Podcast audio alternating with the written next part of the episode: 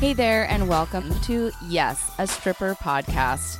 On this podcast, we'll discuss how classifying each other as people and workers is dangerous to society and marginalized groups of people. We'll also talk about the climate in and outside of the strip clubs and all of the amazing things that strippers do. And of course, we'll talk about all of the things in between. I'm your queen, A.M. Davies, and this is Yes, a Stripper podcast. Hello, and welcome to another episode of Yes, a Stripper podcast. We're back with another amazing new guest. And before I introduce her, you know, today's thought of the day is Isn't it great to reconnect with people from your past? I spend a lot of time trying to maintain very long term relationships, and sometimes that doesn't always work out but one of my favorite things is seeing somebody that I haven't seen in a really long time and feeling like nothing has changed and hardly any time has passed. And I find that happens most of all with my stripper friends. I to give you an example, I've known strippers since 2002 for a very long time. It's 2020, you guys. And sometimes I'll hear from them from from women that I haven't seen in 12 years, and we still express how much love we have for each other because there's just a bond that's created inside the dressing rooms and inside the strip club that is just so irreplaceable. There's really, truly nothing else like it. And I just wish that more women had the opportunity to be able to experience something like this. Just the other day, a stripper that I worked with over 12 years ago sent me the kindest words and sent me a gift. And we literally haven't been in each other's physical presence for a decade. And she was still there to support me and send me love. And so I just wanted to make sure that anyone who's not a stripper or has hasn't had that experience, you really understand that there is almost like a lifetime bond with these people. And so that brings me to our guest on our show today, who is Lulu. Hi, Lulu. Will you say hello? Hi. Hi, what's up? Yeah. Um, Lulu and I used to dance together at Jumbo's Clown Room. Lulu, what year was it that you stopped dancing at Jumbo's Clown Room? I was trying to remember that last night. I think it was 2016 ish. Okay. Maybe. Only four years ago? Doesn't it seem longer? Probably. It seems like a decade. It seems like so much has changed since then. Yeah. Obviously.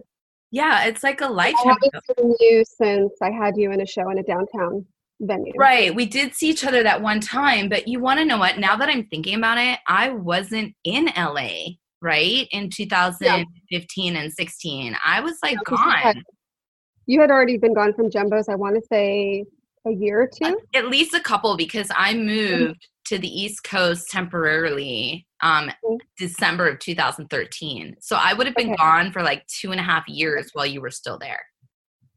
Yeah, so I've seen you twice in what, 10 years almost. Yeah.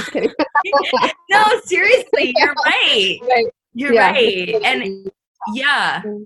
Yeah, and I see your face right now, and I, I, I see you, your physical being, and it's like I, exactly the same, right?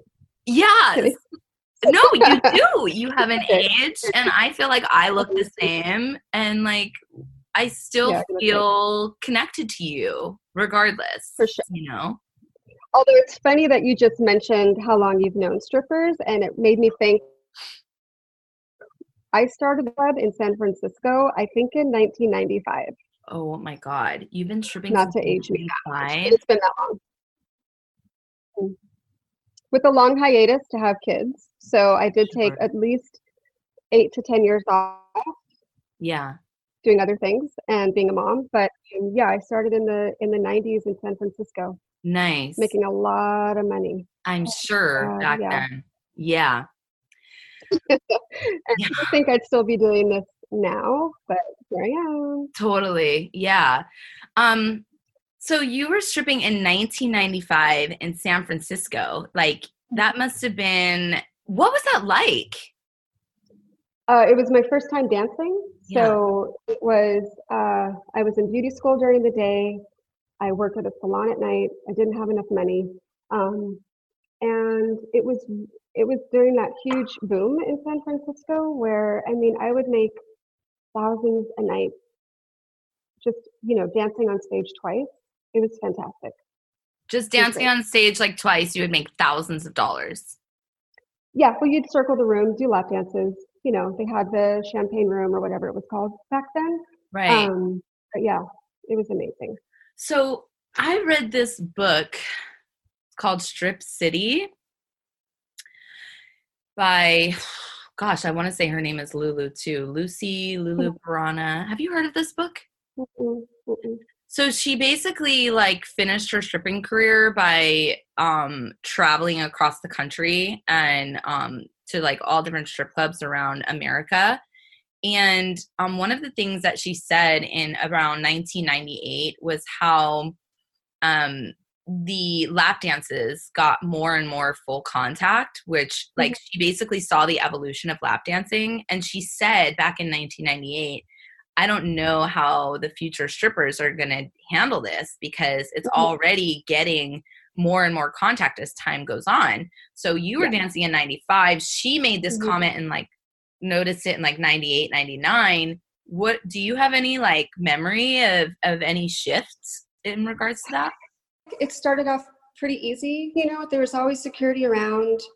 It was lit, you know, I felt safe towards the end of my career at the Gold Club, um, I felt like it became very aggressive with men.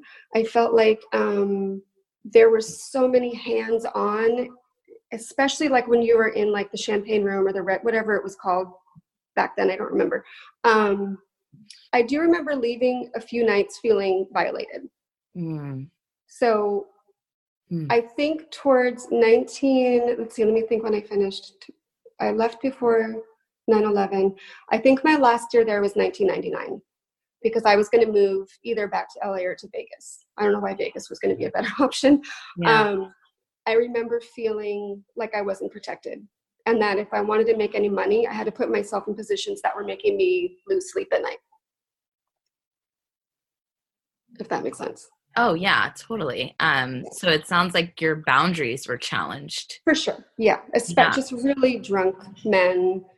And I mm-hmm. remember um I remember drinking with this guy, and I don't know if he, what drugs he was on. I just remember constantly trying to get his hands off of me, and he was just trying to get inside of my clothes and in my underwear. And I felt like the girls around me may have been allowing that behavior. And I wasn't in the champagne room very often. It wasn't my thing to sell lap dances. I wasn't good at it. So I would do like a lot of table stuff on the floor. But once I got upstairs and started making money up there, I didn't feel safe for sure. Did you feel like at first you were and then mm-hmm. Something shifted? What do you think that was? Have you have you thought about have you looked back and thought like, "Oh, I wonder if it was like there this was the catalyst that led to this?" I never thought about it until you're bringing it up, but it may have just been, you know, going into a recession or making less money and and strippers feeling. Oh, you're right. That did happen. Mm-hmm. So around that time, yeah, I feel like maybe it was just. It also reminds me of my mental shift at Jumbo's. Okay. Dancing there as a nighttime gig once in a while. I had a day job. It was fun. You know, hanging out with you guys in the in the dressing room was highlight of my life. Yeah. But then when I quit my day job and I didn't want to have to have babysitters take care of my kids, and I kind of jumped off a cliff with with faith thinking that my pilates career would take off and i could just do jumbos once in a while once jumbos became my main source of income my mentality changed. I got i got grouchy. You know what i mean? The nights where you wouldn't make money i could see where there were dancers there that just weren't happy anymore because that was your main source of income. And i saw my own shift in how i was treating people how i was treating customers. I started yelling at people. Yeah. And so that was that just kind of reminded me of you need to make money and what what happens with your own psyche. Does that make sense? Yeah, totally. Yeah. So when I started stripping, it was 2002. Mm-hmm. and I was like so stoked that I was making a thousand dollars a night. And the other strippers were like the older ones were basically laughing at me. Like mm-hmm. we used to make double this in the 90s.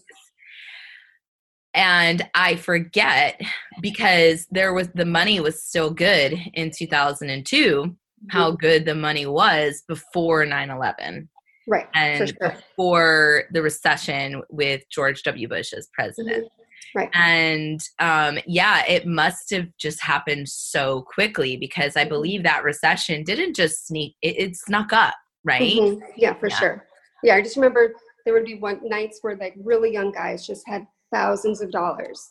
And then all of a sudden, and actually, I was supposed to work on the night of 9 11, but I ended up staying home. And I remember girls were like, You should have come in. We all made so much money because everybody was in such a panic that they spent like everything. And girls made like $4,000 wow. easy that night. So then I had this regret of not going, but I was too mm-hmm. emotionally drained. Oh yeah, what a devastating day that was for so yeah. many of us. Yeah, I mm-hmm. get it. Yeah, and then and then I think so that brings up a really great point. If you said you were emotionally drained and like going to that job feeling mm-hmm. emotionally drained as we all know is a big no-no, right? Yeah. Because then you'll well, yeah, you said, girls, which get grouchy. For sure. Yeah. I mean, I remember girls saying that they kind of wanted to go in just to be together with us with their, mm. you know, mm. stripper family, not knowing if there was going to be um you know any customers but they all did well. And i mean it was the gold club. You could sit there and eat dinner and you know drink all night. I remember eating like chicken piccata before my shift like i was a piglet. But anyway um so different. I remember girls saying they cried downstairs backstage but then they'd have to go upstairs and and dance and work. And i'm an ugly crier so it wouldn't have worked out. Yeah. Yeah. Um what what were you doing towards the end at Jumbo's when you were like when you would have those nights where you would get grouchy? Like what was your your self care process? A filter. I've never had a filter. Okay. On my mouth or my face. So towards the end, I remember having nights where, you know, there were amazing pole dancers there at the time. Um, I remember them just you know, like hanging upside down by a piece of skin on their thigh and seeing like a dollar land on the stage. Yeah. And I remember seeing that happening for almost two or three hours, you know, coming out of day shift, going into the night.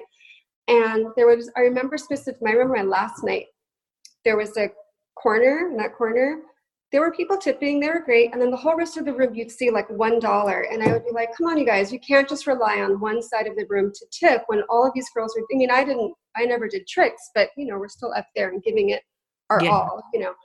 And I think by the end of the night, I started yelling at the side of the room that wasn't tipping. And the, um, the bartender that evening yelled at me because if I was scaring off the customers, they were going to leave and then they wouldn't make money and I had to remind them they get an hourly wage, you know, and we don't. Um, right. And then one particular night, I was harassed physically by women and men all in the same night. And I remember a guy putting out money to tip, and I went to grab it, and he snatched it away. So I grabbed it, and then he tried to put it inside my bra. And I, I grabbed him by the throat, and my fist came up, and then I stopped because I knew if I punched him, management wouldn't have my back. Right. 100% they would not. And um, I remember that night the bouncer dragged that guy outside and they didn't kick him out. He was allowed to stay even though he'd already harassed a couple of girls. It was just, I was kind of the epitome of not having it. Um, and I just went home feeling like I wasn't protected again. That this was my job. I'm putting myself out there like all of these other women women that are you know putting themselves in physical danger if they get hurt who's going to help them? Nobody. You know so right. that was that was probably the the last of my shifts because i couldn't let it go and i was always either hiding in the dressing room because i couldn't interact with people towards the end because i felt very protective of dancers. That's always been part of the mom side of me maybe sure. you know if no one else is going to speak up someone's going to and my big mouth would do it and then i'm the one that's getting in trouble right right Damn. but also knowing i had kids to feed and wanting to make money so yeah. it was tough it was tough very tough yeah so it was kind of it sounds like it was just like a last straw thing for you mm-hmm. right yeah yeah. And then I think I tried to just take some time off, and then they just didn't have me back. So I let it. You know, it was a it was a difficult um, way to leave. I didn't have closure. Yeah. But at the same time, it wasn't like I was making that much money anymore. And you know, you had nine, ten girls on a night shift, so yeah, yeah, they were increasing the amount of dancers on night shift for mm-hmm. sure. Yeah. Yeah. And, you know, I know that my body was just physically feeling beat up and it wasn't worth because I didn't know how to scale down. You know, sure. once you're on stage, you're on stage and you do what you love. So yeah. I felt like my body was taking a beating for, you know, 25 $30 per set, which didn't seem worth it anymore. Right, especially because you have no options to support you as far as mm-hmm. benefits like right. you know i'm close to 40 now and i remember when i was in my 20s and i was stripping and i was like mm-hmm. Pew pew pew pew pew pew all over the stage right. you know and right. this male customer one day was like in your 40s you're gonna have the body like the damaged body of a football player and i was like you don't know you're talking about. I'm gonna be right. fine forever. Right. Mm-hmm. Cut two, I'm 39, and I'm like, oh, back. I feel mm-hmm. everything. I mm-hmm. have chronic injuries and pain from yep. stripping and pole dancing for 18 years, and I don't get anything for it. Right. And yeah. I've been serving this country. right. you know? Yeah um yeah and so the point that i've been making a lot lately is that we are you know strippers and sex workers are the lifeblood of society like we mm-hmm. educate people we guide people we entertain people we listen to people and mm-hmm. but we are the butt of everyone's jokes we are given no benefits we are we're not protected properly as you're saying and Right. Um, and we're just shit on, but we're the number one place people go to. right, of course. For entertainment and yeah. for to view uh sexuality. Right. Um, yeah. I'm just so tired of it. Mm-hmm. Yeah, yeah, I feel I mean, um I'm going to be 48 this year. I had to calculate that this morning when I was thinking about it. Um, and no shame in saying it because I feel like still having the bombshell show and having women come up to me, like some nights I won't perform and I'll just either, you know, producing it and, and being a kitten or, you know, working on sound or whatever it is that I need to work on that night. And then if I add on, sorry, someone's watching this. If I add on performing on top of all of that sometimes it's too much but then other nights i'll miss it but then there are a lot of women i feel like in the audience that will come up to me afterwards and say you really inspired me and i found a lot of um, power in your performance and i feel like i i have no shame in saying what my age is because who knew i would be still doing this in some form sure. at this age because when I was dancing at the Gold Club, I thought the women that were 35 were old. You know what I mean? Like, right. and maybe things have changed too, but um, I wish that I wore knee pads. I wish that I, I had massages or, you know, yeah, whole other thing. But um, there's still there's still an empowerment I feel like for me at my age to still perform and I still feel great when I come off that stage. It's very few and far between that when I come off stage, I feel bad about something. Right, right. And I think so. You bring up a really good point. Like, ageism definitely is an ism that exists very heavily in that mm-hmm. industry. Mm-hmm. And and when I was 35 and still stripping, I was like, I was ageisming myself. I was right. like, I bitch, I cannot believe you're 35 still doing mm-hmm. this. Mm-hmm. But I was at the top of my game. I was the most talented I had ever been and I still looked amazing, but I mm-hmm. still was being mean to myself about being in my 30s and still dancing. And mm-hmm. then I think once I hit around like 37, I got over that and I and I realized how much like our brains are fucked mm-hmm. with basically. Mm-hmm. Yeah, and, for sure. Yeah, and I think it's a daily struggle. Oh, 100%. Well, because yeah. it's not just through being a stripper like um, I actually have a really interesting story.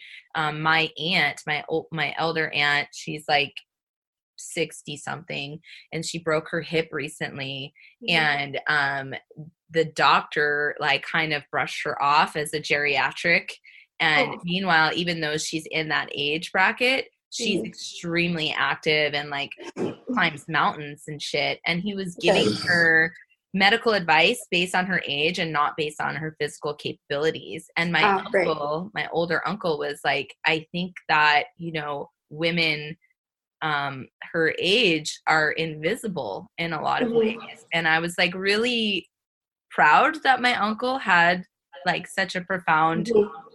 because usually men don't get it. right. True. You're right. Especially ones that are set in their ways. Mm-hmm. Um, and so I think that that really applies and um, the, for older women who are still mm-hmm. dancing. I think it's great. If I could still yeah. be in the club, I would be. Mm-hmm. Yeah, I mean, I feel there's a there's a very strong sexuality in women. I mean, I I will say the women that I hire for my show are probably, and not everybody reveals their age, but I'm going to guess on an average mid 30s okay. to 40s. Nice. There really aren't women in my show that are in their 20s, and I and everybody looks amazing. There's a different sort of sexuality that I think you come into mm. in your 30s and 40s.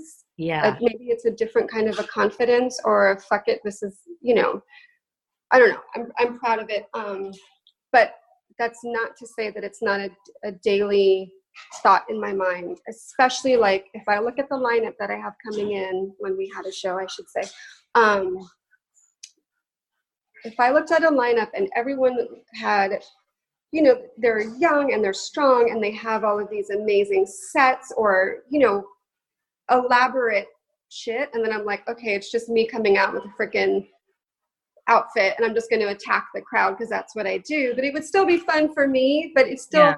was very um, a large insecurity of who i was not up against but who i had to share a stage with and yeah. then it was like okay do i really want to be the like over 45 dancer along with like you know when i get like jordan kensley out there and like michelle L'Amour who's top in burlesque and like all these performers and i'm like what the fuck am i doing? But i would still get compliments. So of course. I haven't stopped. Great. On pause but uh, yeah. I'll, I'll retire eventually yeah Maybe whenever you want. It's not based on anybody else's yeah, standards. Just based on like what you're ready for is what i'm hoping. But yeah I, I don't want to base it on anybody else's standards but it's still dancing for a public crowd that in my case for the bombshell show in venice it's a free show. So we don't know who's going to show up.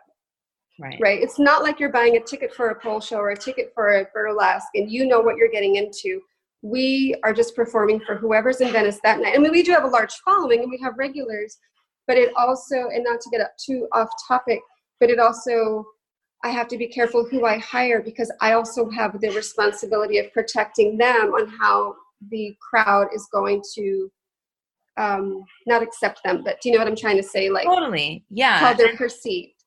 Yeah, and this actually is not off topic. It's absolutely on topic, okay. and I did want to sort of really make sure that people understand the context and the background of what it is that you're doing now. Um, and that is your show, Bootleg Bombshells. Mm-hmm. Um, can you tell us like what inspired you to start that um, that show? Yeah. Yeah. Um, I was dancing at Jumbo's and I was doing little solo gigs at like Harvelle's and some other spots. And I was teaching Pilates during the day, and my client said, Oh, you should check out the townhouse. My neighbor owns the townhouse and they have a burlesque show. And I said, Well, you know, you can tell them if they need dancers, I'm always available. She's like, No, you call them. So I called them they said, okay, come in on a Wednesday night after comedy. We'll have you do a quick audition.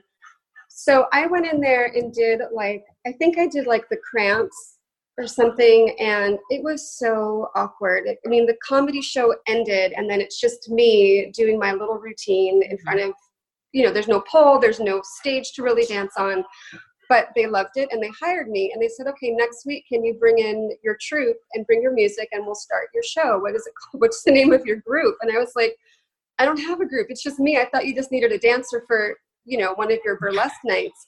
And they said no we haven't had burlesque in like six months so the after comedy the bar is empty we need a burlesque group you called us can you do it And I said, yes, I can do it. and I brought in like two performers.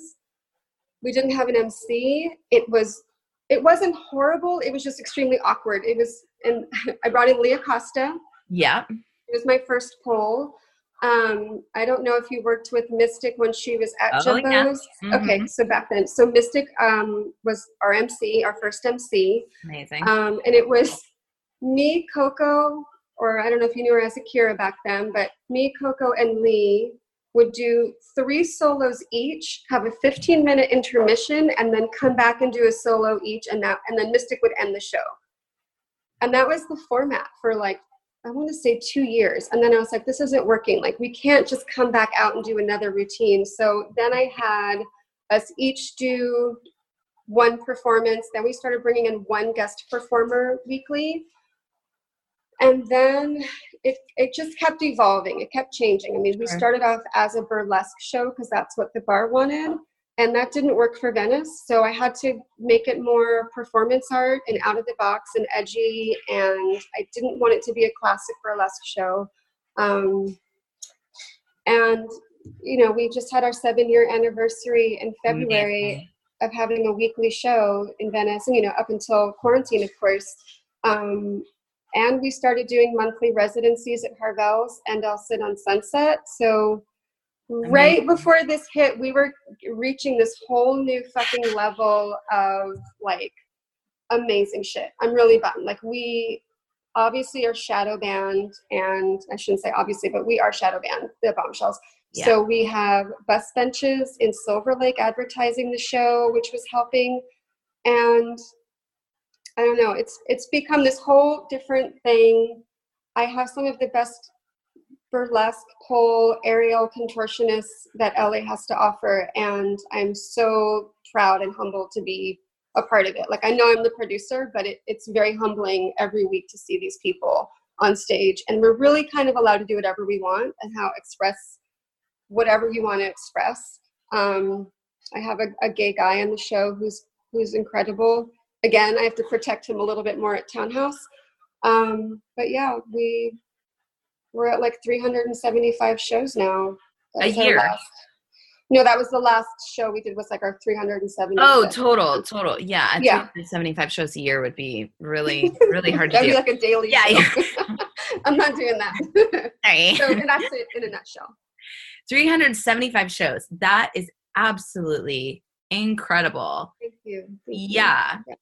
And you're providing an opportunity for dancers Mhm. um and and making sure yeah and are there safety measures in place like do you talk to security at these places that you're Yes, you for sure. at? So, um, mhm. so I learned the wrong way. Luckily, it was with my own performance that I need to give the security guys warning if there's going to be an act that might trigger people, Mm, that might um, bring upon a stronger response than if it's just somebody stripping. And I'll say that I have a Rosemary's Baby act where I come out as Mia Farrow pregnant and um, I dance to Devil Inside. And I basically, like, I come out with the baby, and it's not an abortion because the baby's alive, but I self abort this baby, and I'm swinging around intestines, and like, there's blood, and like, I'm, it's pretty, it's very tongue in cheek. Yeah But I guess a woman did not like the act, and we didn't give a trigger warning before I started, and she threw a shot glass at my face while I was dancing. oh my god um, I remember dancing and getting hit in the head and like going, what the fuck? And then Lux and Tito were on the sidelines and they said they thought that I was running across the stage to break up a fight. And then they realized that I was the fight because I just jumped into this woman's lap. And then I was like, shit, I'm the producer. I can't have this reaction. So I stopped and then I went and finished my act bloody and covered in like blood and glass and like dripping whiskey from her shot glass. oh my so goodness. anyway, we do have a fair amount of political acts Sure. and you know acts that might make you uncomfortable. So now I do ask for people, please give me that in your description so I can tell the bouncer this next act might make people upset. Keep an eye on shit. yeah that's yes. good Um, Yeah. I've learned that the hard way. Wow. Did you end up talking to that woman after? Or No, they kicked her out, and I didn't get to talk to her. She was really drunk, and again, who knows? I don't know what her personal. I mean, she could have been mad for so many reasons. It could have been because I just pulled baby out of my vagina. She could have been mad that her boyfriend was looking at me in my underwear. Who knows? Do you know what I'm saying? It right. doesn't matter why she got that mad. It doesn't allow her to assault a performer. But of course. you know, Yeah. I don't want to have a show that isn't, how do I say it? That's a double negative. I like having a show that's going to push the boundaries a little bit. I like that some of the performers will make you feel uncomfortable and make you think. Like some of Yoko Ono's performances yeah. are are out there and they're wild, but they're thought provoking. So I think the bombshell show is success is successful because it's not the same cookie cutter glove peel, stocking peel, Right. classic. I, I just don't. It's not my thing. So So, do you consider your performers or even yourself during these types of performance a stripper or pseudo stripper or how do you guys how do you define it or create a distinction? I mean, are you? If you're saying like, is there a difference between a burlesque performer and a stripper conversation? Is that what you're saying? well, I yeah, that. I guess so. I guess you guys are more burlesque, aren't you? Definitely are burlesque. You would consider it more that than well stripping. we we hmm, how do i say this? We identify it as a burlesque show because that's an easy way to market it but at the same time that's gotten us shadow banned. So that's one thing. Second if i call it a variety show because we have so many different types of performers in one night um, i try to keep it well rounded so that whoever shows up there's something for everybody in it. Yeah. bottom line is we're all getting naked at the end of the night. So we're strippers. Right. so i i know that there's a lot of conversation about being a classy burlesque strip dancer and i'm not a stripper. I don't agree with that concept. I don't i think we should all be united in this and fighting for equal rights and not getting you know banned on social media. We should be able to do whatever the fuck we want. Um so if that's where your question was going. Yeah, definitely. i wouldn't say we're burlesque yeah and and i i think burlesque dancers are strippers because they're stripping but definitely like there's a cultural difference between Mhm. burlesque and stripping but then like over time as things do they start to morph and evolve and i'll see women in eight inch heels Mhm. calling themselves burlesque dancers while classic burlesque dancers don't wear Yeah. stripper heels right right hmm so there's definitely a culture like integration happening and I feel like you know maybe the burlesque dancers didn't notice the shadow banning until it started to affect them. Or also maybe pole students didn't notice it affecting them until the pole dancing hashtags started trickling in, right? So I Yeah. mean, that's why I feel like there should be some sort of like solidarity as far as how we are. 100% because even if you don't identify as a burlesque dancer or a stripper if you're taking photos of yourself in your bikini then you're going to basically you're doing the same thing just without Mhm. sequins on it right you know and so Yeah. then you're also getting shadow banned and so because the discrimination of sex workers takes place if you even slightly resemble a sex worker in any way which is really easy to do because Mhm. sex workers are just women wearing tiny clothes um, Mhm. and a lot of women wear tiny clothes fitness people swimsuit models influencers you know Yeah, yeah, yeah. So sure. yeah it's gonna bleed into that and i just Mhm. wish that more people understood that by me by the mentality of thinking it's well it's okay because it's like those types of people are being shadow banned no it's Mhm. going to catch up to you eventually Mhm. yeah I did change my um, bootleg bombshells page to a male profile because I was reading Jordan's, you know, her comparison between her sites.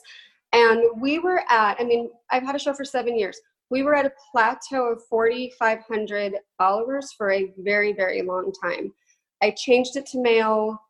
I don't hashtag anything anymore. Like I might hashtag live entertainment variety show, but I don't say burlesque, I don't say women, I don't say anything. And now we're almost to like 7,700.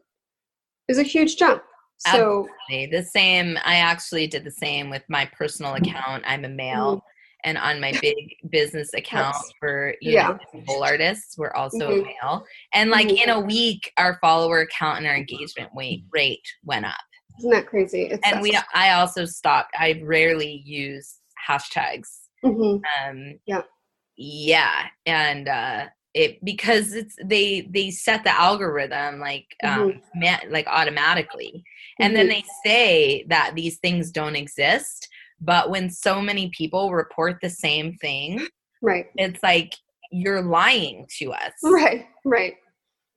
And uh, if you don't want to use the word shadow ban, the action of shadow banning is happening. So if you're, Mhm. you're like shadow banning doesn't exist, whatever the fuck you want to call it, right, dude, it exists. Okay. Yes, right. Yeah, we're Yeah, all experiencing it.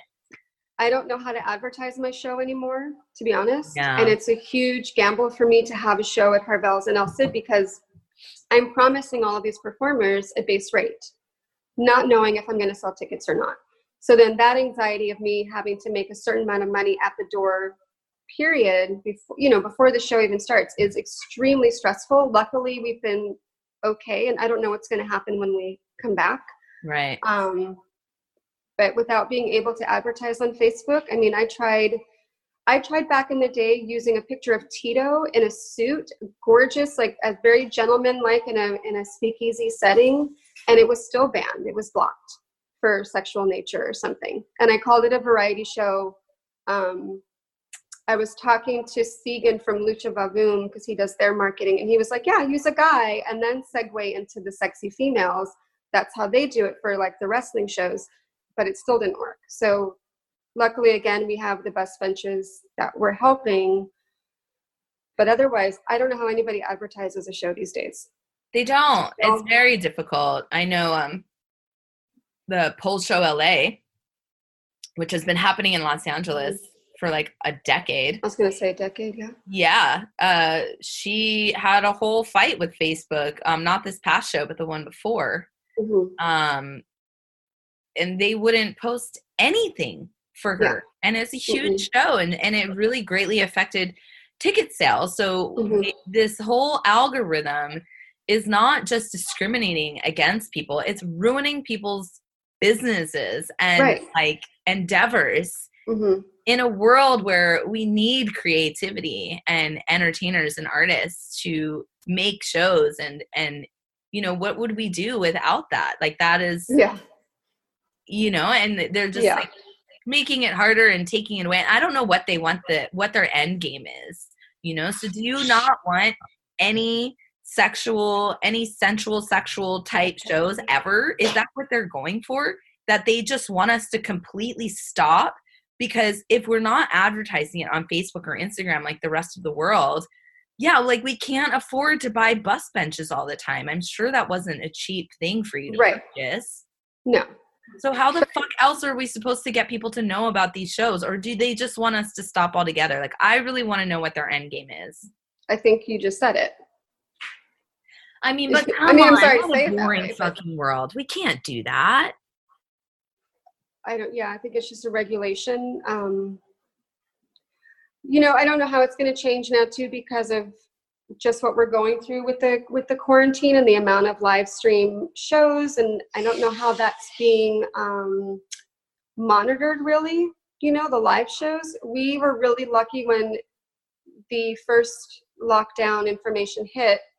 Um, I want to say we had a show planned for a Monday night, a 90s night.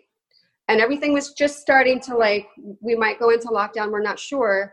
And I canceled, um, we had a Rob Zombie show in then in sorry, in Harvelle's in Long Beach, and they were like, you have two tickets sold the day before. And they're you're- normally like it's a huge selling show. It's one of our best.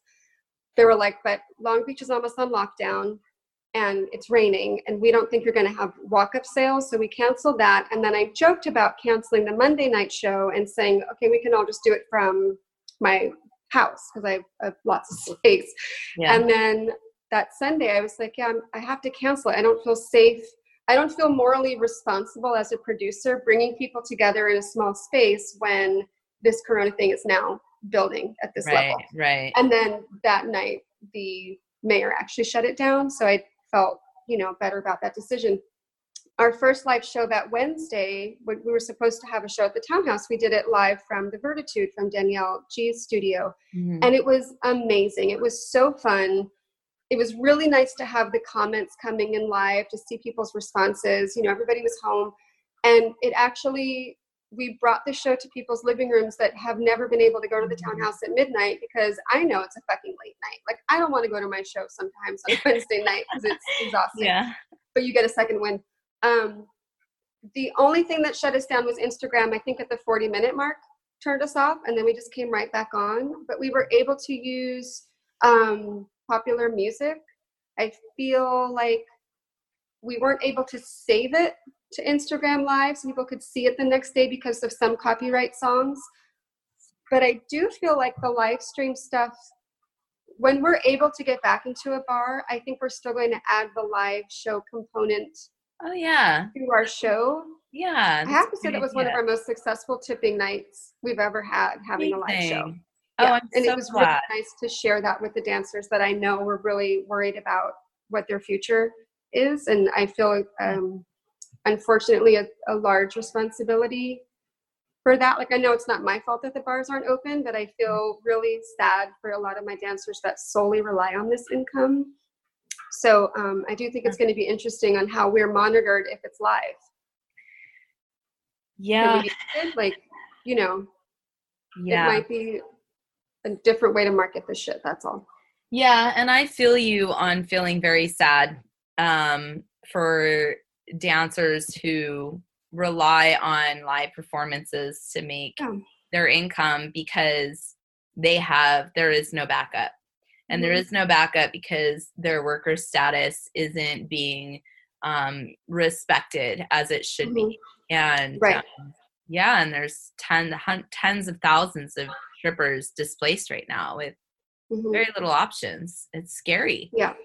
yeah and i don't know i don't know that and forgive me for not knowing the difference between all of the grants but i know that there are some that are specifically saying that if you are in you know any sort of sexual nature in your performances you cannot qualify so Yeah, that's very that's uh the small business okay loan is very specific. Um, but and then I'm hearing I got a, a message from someone that said I have a sex worker business and I applied for the loan and I got it. And so Oh, okay. like and they were like, I'm not sure if this is some sort of like marketing thing or or if they're Hmm. just if they're just saying that. Like it's just so and and what what I got from that message is like who the fuck knows? There's so much uncertainty. yeah There's so much different information. Just Mhm. try everything, regardless apply of if it. they tell you that you're excluded. Just Mhm. try anyway Mhm. and find Yeah. out for yourself because there's literally no way of telling what's real and what's not right now. Mhm. that's true Um, so yeah, and um, yeah, but the but also language. just read the fine lines and make sure it's not something you have to pay back and then you're going to screw yourself later Definitely, definitely. it's not But- all free money but yeah i think that that definitely was like i think that our government and our corporations and the social media that we're all on is definitely has been sending a very loud message for the last Mhm. few years which is sex work is not okay sexual expression is not okay being Right. different is not okay and being proud to exhibit your body is not okay and Mhm. that message seems to be getting louder and louder and quite frankly i'm scared and Mhm. um, i i try to say these things out loud to other people so that other people get angry enough to the point where i'm angry where we're all talking about it and where like Mhm. and because i'm i'm getting ready like i wrote i was so angry the other day i was like tap tap tap writing writing writing and one of the things i wrote was let's just disappear for 24 hours Mm. like let's take all sex work like shut down pornhub shut like make all of your things private like put your Mhm. social media on pause don't offer any sex work Yeah. to anybody and See what what would the world do that would be worse than a quarantine. That's worse than a quarantine. Yeah. Yes. Mhm. no no nothing no nothing for 24 hours i don't know maybe a week i don't know. I don't know. It's just an inkling yeah. baby of an idea. But this shit is bullshit. I'm I'm fucking mm-hmm. tired of it. Yeah. Yeah. So it's really nice to hear the because you're not um, producing shows where there's um, extensive nudity and you're still mm-hmm. feeling such a, a noose around oh, for sure. Mm-hmm. Yeah. yeah. and I have to explain that too, especially to the venues that we are extending out to. I mean, Townhouse is one thing; we we're solid there, and yeah. I know that we'll do well. Like even if we don't make a lot of money in tips, we're okay. But the other places, you know, where they're trying to to advertise and like if they'll share a post and then they say all of these like hashtags that are that I know will get flagged, then I have to reach out and kind of um, educate their management and their social media if they're not used to having a burlesque show or whatever you know right. that we go down to pasties you can't put this this and this because of this and it's it's almost shocking to them um and again it's on my shoulders then to advertise if they're not doing it i don't know it's a bunch of bullshit yeah it is I think the best thing to do is just continue to have open dialogue about it so mm-hmm. more people can get it, you know? Um, mm-hmm. And then I'm hoping that the more conversations that happen publicly, someone who has real power to do something um, to either use their voice or use their connections with lawmakers, mm-hmm. politicians, mm-hmm. um, or executives at social media. Like someone that has the power to make a difference will. Um, you know, my dream is to interview J Lo and really mm-hmm. get her to understand the damage that she's done to so many people. Um, Interesting. And because she's got such a powerful voice and mm-hmm. following, um, and so, you know, someone like that could make a real difference in how strippers and sex workers are viewed. Um, yeah, I never saw the Hustlers movie. I just figured it would make me mad. So I was Yeah, I haven't seen it either because I'm same seas and I yeah. totally have to see it and I keep saying that and I just yeah. Like, no, I'll just watch The Office for the 50th. right, right. I'm Not ready to put myself through that. Yeah, I want to just watch something that makes me happy, you know. Oh, I just saw your tattoo. I haven't seen. Oh, I know. Oh, yeah, oh, oh. tattoo. Yeah, That's lifetime. Yeah. yeah. All right. Well, we're gonna move into our next segment, which is stripper tips. Want to be fabulous just like these strippers? Pay attention. It's stripper tips. So I had a hard time with this, and I'll say it because I didn't know if I wanted to come from advice as a dancer or an advice from a producer side of it. There's also a weird producer mom side of me. Um, you know, obviously we've already talked about the longevity of your body and like you might not or people might not think they'll still be doing this in their 30s or 40s or beyond. So take care of your body. That's my first like just do whatever you can. I mean, have fun. It's the best job. It's there's not many jobs where you can make this amount of money in a short period of time. Have fun doing it. Have such a supportive group of women. Usually, can't speak of that across the board, but um, I'm going to say from a producer side, no matter if you're just a stripper or a dancer or whatever you're, just be fucking professional and your reputation follows you. Because I will say, when I hear of other dancers, and you know, someone will say, Oh, you should hire so and so, they're really great. I want to know what they're like to work with, what they're like backstage. Are they going to be a fucking diva and take up all the space? Are they not going to send me their goddamn music on time? Do I have to chase you for information? So I'll say being professional and showing up for a job in that mindset will get you rehired. Being yeah. a diva and coming in without having a, um, a bit of professionalism about you will, you know, I won't hire them again. I don't care how great you are. Right. So that's that's just my side because I definitely have made a lot of friends in this business and I've lost a lot and it's you know it's okay if people don't like me because i'm not rehiring them because of their it's usually a lack of professionalism. So that's that's where i'm gonna coming from that i think it's great. that's good. And you're right especially for younger dancers and entertainers looking to Mhm. expand and Mhm. um, get into new things. I think that's really, really great advice. So, File your taxes.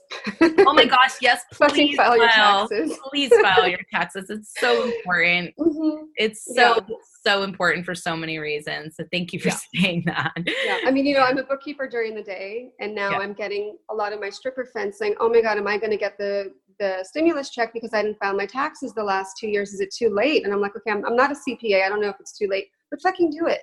Yeah, You know? exactly. Yeah, So yeah, that's my that's my mom side of it, I guess. yeah, perfect. It was a great, that was a great segment. Thank you. Thank you. You're welcome, honey. Get ready for our rapid fire question round. It's time for four for one. Okay, Lulu, we're starting your four for one. Here we go. If you were a superhero, what two powers would you have? um, super metabolism and um, invisibility. Oh, nice. The metabolism. I wasn't that- expecting that. That's a new one, right? I will say that's because I know that I've had to watch what I eat now that I'm getting older and I used to have a really good metabolism. So that's my personal. That's very good. All right, next one. Where's the strangest place you've had sex? Sorry, say it again. Where's the strangest place you've had sex? Strangest.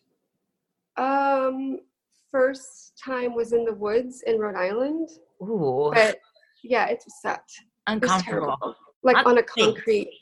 Oh, on concrete? It was terrible. Yeah. The next one. Have you ever let's- worked on the hood of a police car? Worked on it? Twerked.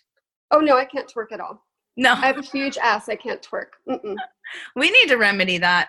Yeah. If it were legal to go topless outside in public, would you free your nips? Yes, but not in front of my children. Interesting. Yeah. Really? Yes, but that's a whole other like burlesque stripper mom segment. That would be a whole other thing. Yeah. Very interesting. I want to like go down that rabbit hole with you, but we can't. It's a good one. There's not one. time. Yeah, add all of the things that you think about on a daily basis, but add teenage daughters to your life and see how that changes your mindset on how you would want to talk about how we are treated and the amount of exposure you want Yeah. while having a 13 and a 15 year old, two girls. Wow. Different story. Yeah, I bet it is. I really appreciate your honesty and like and that perspective um, because I don't have children, so I've never had Mhm. to think about those types of things. So um, I appreciate that. Thank you. Yeah. Yeah. Okay. Well, Lulu, you this has been so great spending time with you. Um, too. can you please tell everyone how they can follow you and find out more about bootleg bombshells? Sure. Um, for now, we're mostly just posting on Instagram at Bootleg Bombshells. I'm not good at Twitter, I will admit that. Um, and our website, which is also just bootlegbombshells.com. Um, I'm hoping that we'll have live stream shows again soon, um, but not until we can safely bring a group of 10 people together.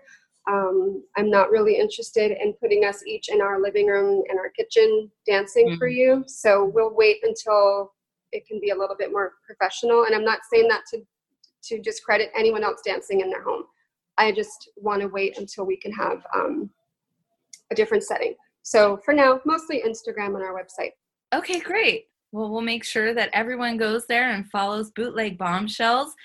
Thanks, And to our audience, we just want to say thank you so much for Mm. tuning in. As always, thanks for tuning in. We'll see you next week. Mm. Bye. Thanks, honey. Thank you. Hey guys, I just want to remind you to rate, review, and subscribe to this podcast.